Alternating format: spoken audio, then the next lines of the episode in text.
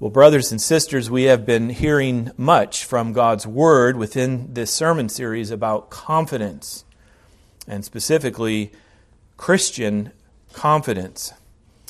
With our faith in Christ, we are reconciled to God. We are even adopted as His royal children, such that we can be and really ought to be the most confident people on the planet.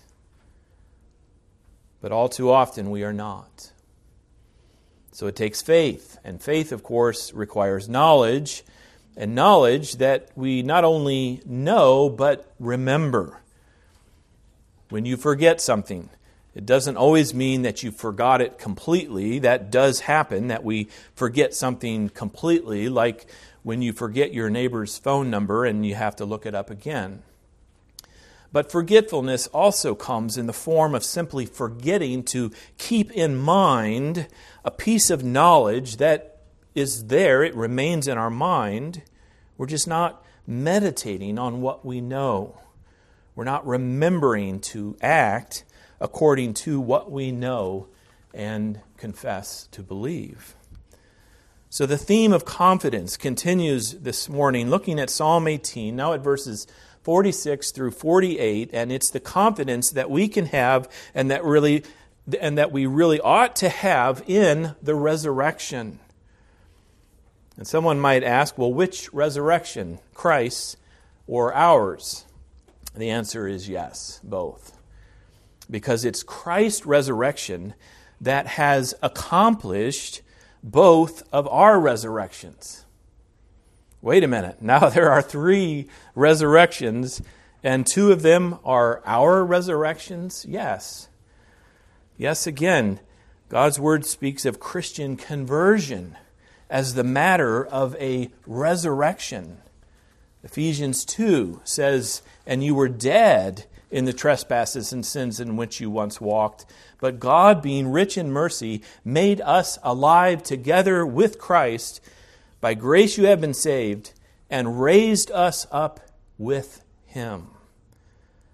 A sinner will not, and, and, and he will not because he cannot, repent of sin and believe in the Lord Jesus Christ unless he is raised from the dead.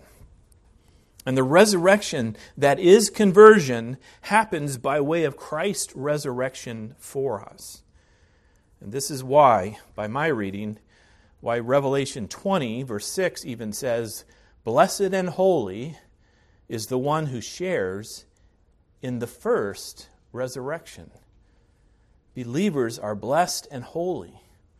We here this morning are blessed and holy as we share in the first resurrection. Now, that's the resurrection of the believer by way, or, or the, the resurrection of uh, the believer that many people miss that, that, by, that by the application of the resurrected life of Christ, made by the Word and Spirit of God, sinners dead in sin are born again. They are, they are a new creation. Indeed, they are resurrected unto repentance and saving faith. But the resurrection of the believer that is perhaps better known is the resurrection of our bodies in the end at the last day upon the return of Christ. And here too, God's word is clear that the second res- resurrection is also the work of Christ, coming about by the power of Christ's resurrection. Jesus even said in his teaching, Because I live, you also will live. And here is a great comfort, a great confidence for us. If we know it, and remember it. Not that we forget it altogether, but we need to know it and keep it in mind and live our lives remembering to be confident in the resurrection. So, looking at verses 46 through 48, the first point is the rock of David. Verse 46 reads, The Lord lives, and blessed be my rock and exalted be the God of my salvation. Now, when we hear these opening words, the Lord lives, it can certainly remind us, should certainly remind us of what the women found when they came to the tomb of Jesus on, on that first, first day and of what the angels told them. First, the angels asked them that, uh, that question Why are you looking for the living among the dead? And then they declared to them, the angels declared to the, to the women, He is not here, He has risen.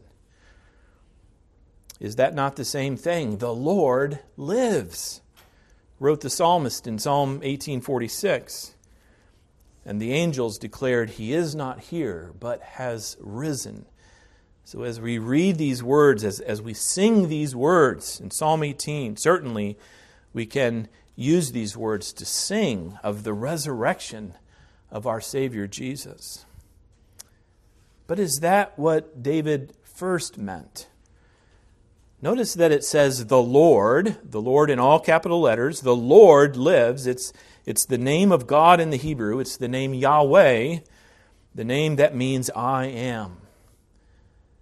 But even still, we can, we can still apply it to Jesus and his resurrection because Jesus himself said, Before Abraham was, I am. It's found in John 8, and it's one of, one of his clearest claims to be God, even to be Yahweh in the flesh of man. Astounding. So we can apply it to Jesus, but there is more here. On, one, on another level, in a less prophetic sense, we need to hear David simply declaring that his God, Yahweh, is the living God. And this is set at odds with the false gods of the nations around Israel. It's like, um, it's like Psalm 115, which says, Of all false gods, they have mouths, but do not speak. They have eyes, but do not see. They have ears, but do not hear. They have noses, but they, they do not smell but not so with the Lord. To begin with, he cannot be depicted in the form of any idol because he is, he is too great, he is too holy, he is, he is infinite in all his being, and he cannot be pictured or made into any kind of image. But perhaps the most basic reason is that he is the living God. The Lord lives, exclaims David. I'll go out on a limb here and say, uh, you can argue with me afterwards, um, and say that I'm not impressed, I'm not comfortable with the expression, the title, God's Not Dead.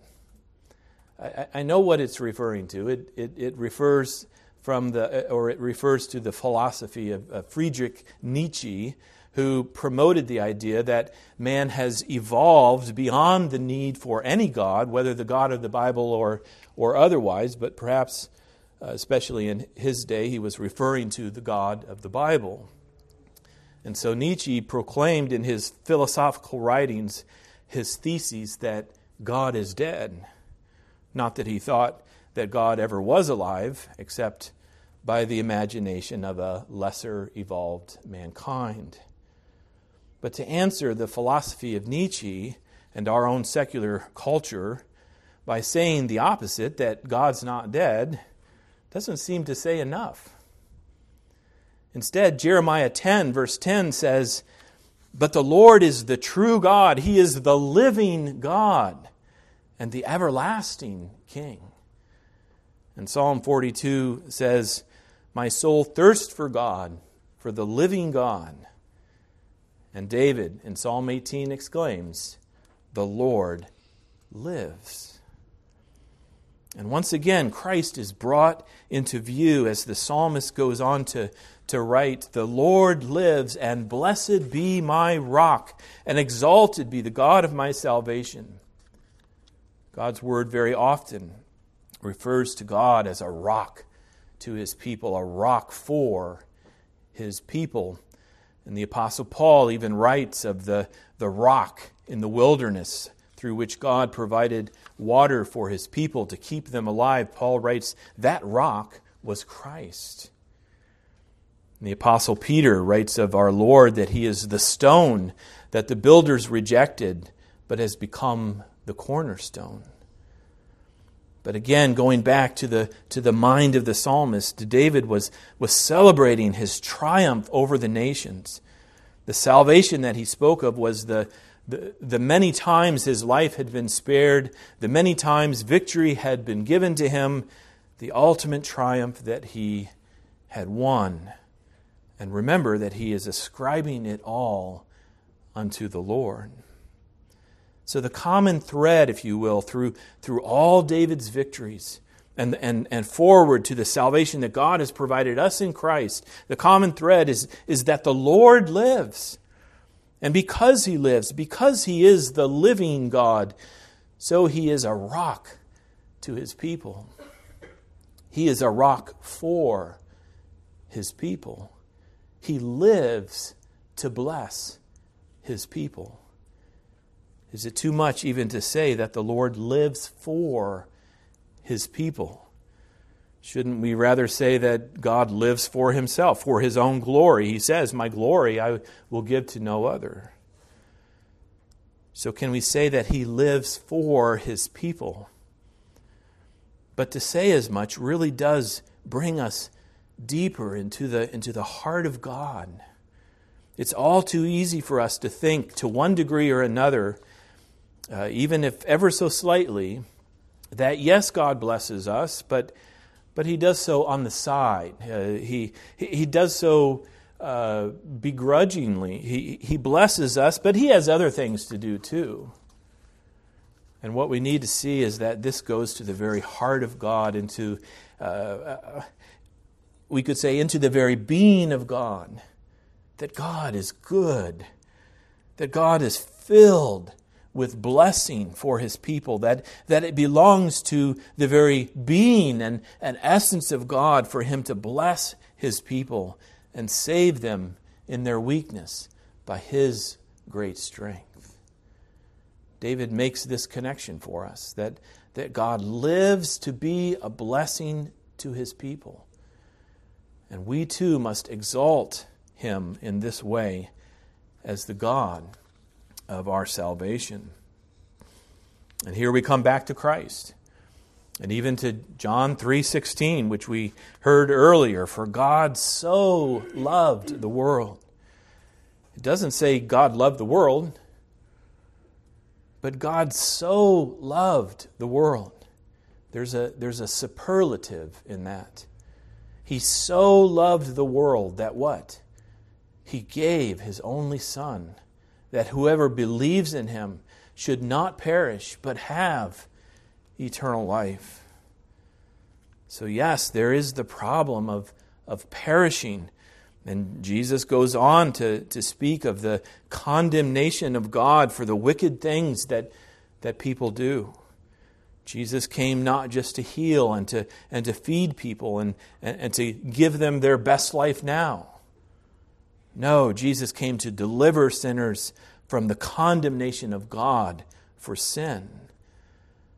But let's not overlook the other thing that so often gets overlooked that he provided salvation for sinners by giving his only Son. And this goes to the very heart of God that he is so filled with goodness, he is so rich in grace, he is so ready to forgive and save to the uttermost that he gave his only son. Everyone seems to know John 3:16, but but have we really stopped to think about it, to to meditate on it, to remember and not forget that John or what John 3:16 is telling us about God. It's telling us that God lives and out of the abundance of his goodness, from the essence of his being, he has given even his son and even his son to live, to suffer, to die for our salvation. Next is a righteous vengeance.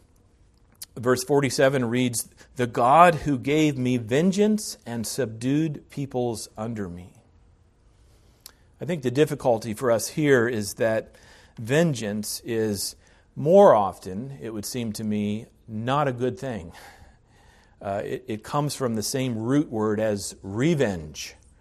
Isn't vengeance or revenge the, the stuff of messy divorces or fired employees slashing tires in the parking lot. uh, the stuff of, uh, of gang warfare from Al Capone down to the modern street gangs. You hurt me, so I will dedicate myself to hurting you back. You killed one of ours, so we will kill one of yours. It was, it was said previously that we, we don't much think about the fact that David was a warrior king. We know that because that's what kings were in those days. When the time came for the temple of God to be built and David wanted to do it, God told him no. Why? Because his hands were too bloody, figuratively at that time, but literally earlier in his fighting days. So, is this what we should hear from David? That he ascribes unto the Lord the, the cold blooded vengeance that he took upon his enemies? I think the phrase that will help us with this is Vengeance is mine, I will repay, says the Lord. It's first found in Deuteronomy 32, verse 35. And it's quoted by the Apostle Paul in Romans 11, verse 19, and by the writer of Hebrews in Hebrews 10, verse 30. Even more, Psalm 94, verse 1 says, O Lord, God of vengeance, O God of vengeance, shine forth. So, what we have is a, is a reference to a righteous vengeance found in a righteous God. There are things that are right and holy for God to be and to do, but are often wrong and sinful in people. Another example is the jealousy of God in, in the Ten Commandments. God even says, For I, the Lord your God, am a jealous God, visiting the iniquities uh, of the fathers on the children to the third and the fourth generation of those who hate me. So here we, we have both the jealousy of God as well as the vengeance that he takes upon those who hate him. And so both can be understood as righteousness. Even for sinners, jealousy can be the right response. For example, if there's unfaithfulness within marriage and a resulting jealousy. And when sin is severe, as it always is when it's against God, then vengeance is the right thing for God to take and the right thing for God to give David against his enemies. And if we take this point forward to Christ, then we must recall the cross of Christ. It has been said before that the cross was a revelation, a, a setting forth of both the love of God for sinners as well as the justice of God for sin as Jesus died, suffering under the full wrath and judgment of God for sin, so we see the justice of God. That he will not shrug his shoulders, he will not sweep sin under the rug. But as Jesus is there on the cross of justice for us in our place, so, as it has already been said here this morning, so we see the love of God the grace and the goodness of God to save rebel sinners like you and me. However, there really is another revelation in the cross, and that is the depth and the extent of sin in mankind. As Jesus' own people rejected him, even after he had healed so many, we see what sin really is and how much it earns the vengeance of God.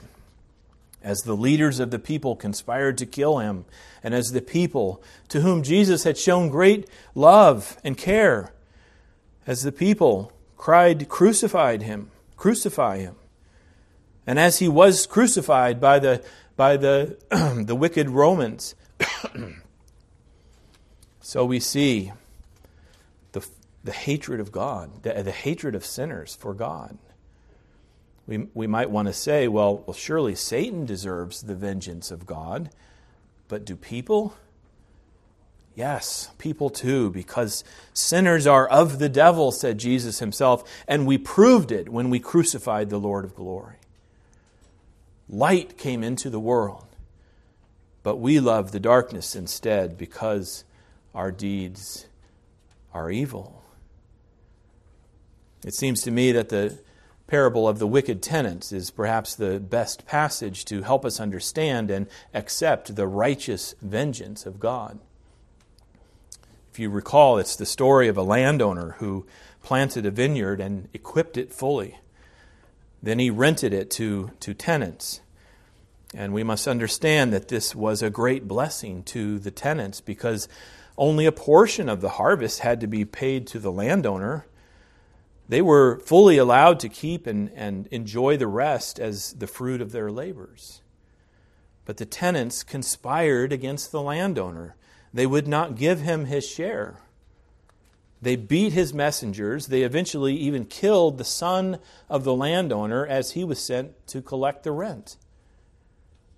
When Jesus told this parable, he, he turned to the Pharisees and he asked them, What should the landowner do? And the Pharisees, of course, were landowners. They were indignant. And they passed the harshest sentence against such miserable tenants.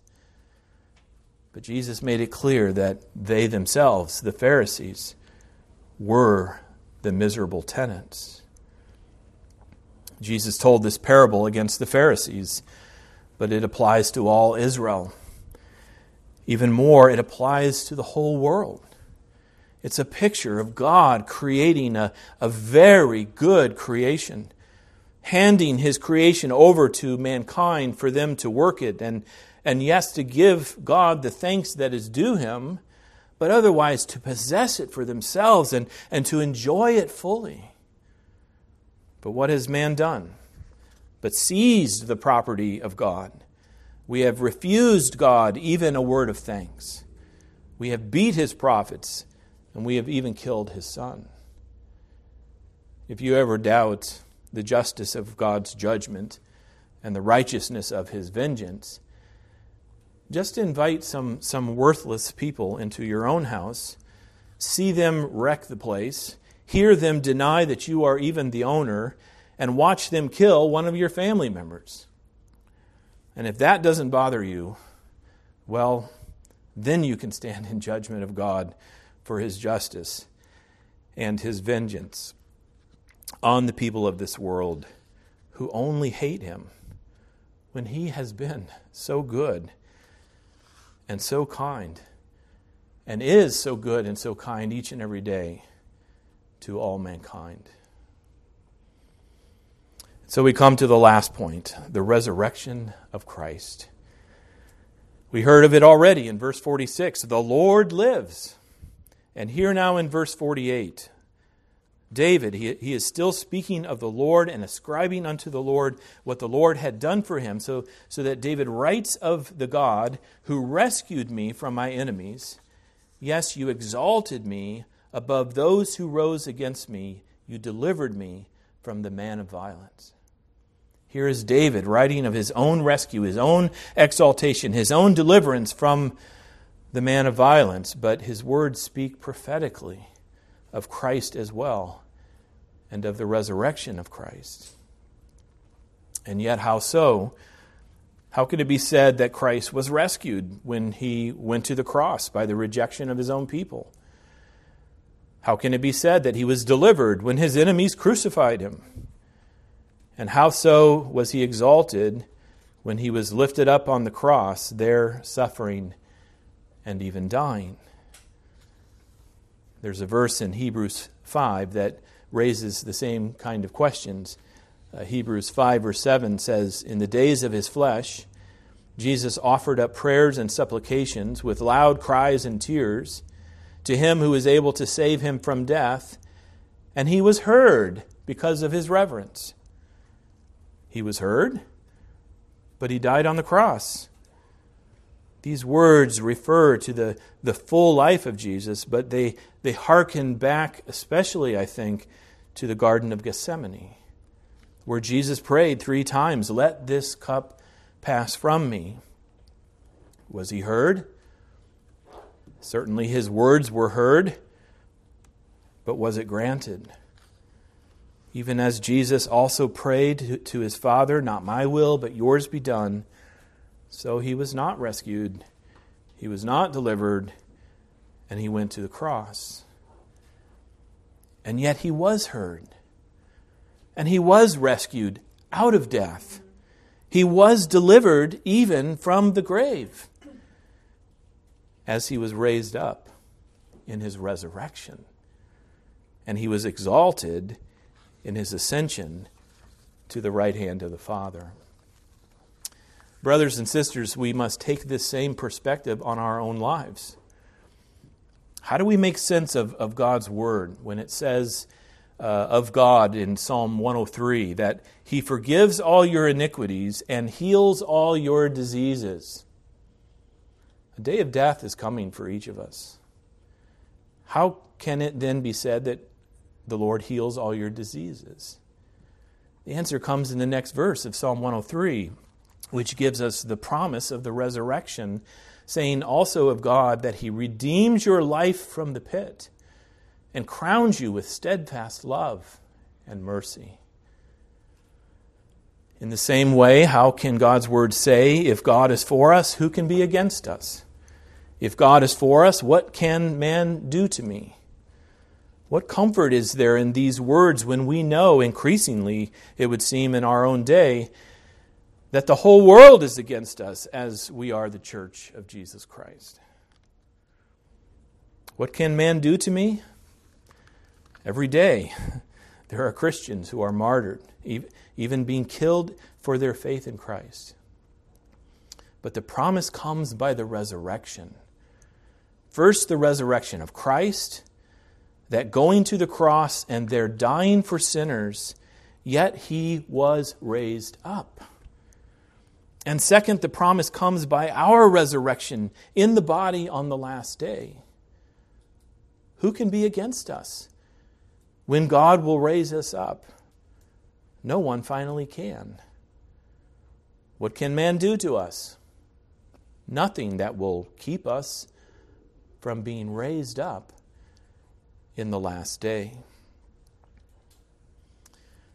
Christians ought to be, can be, the most confident people on the face of the earth. When we're not, it's because we are forgetting the promise of God and the sure hope of the resurrection.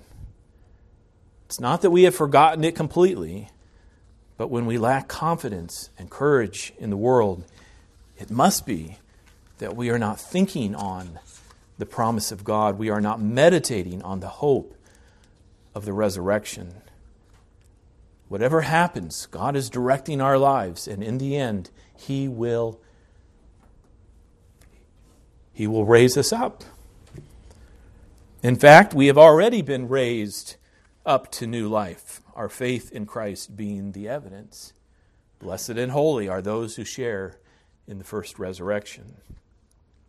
But we will also be raised up in the body from death, out of the grave, in the last day. The trumpet will sound. Our Lord Jesus will give the command for us to rise. Those dead in Christ will be raised never to die again and forever to live in a new and glorious creation. Amen. Let's pray together. Help us, O God, to so grow in our faith that we would live every day with the knowledge and the remembrance of the promise of the resurrection. Grant, O God, that by your word and spirit we would remember our Savior's resurrection and what it has already meant for us and what it will mean for us as we are raised to live forever in your new creation. We ask in Christ's name, amen.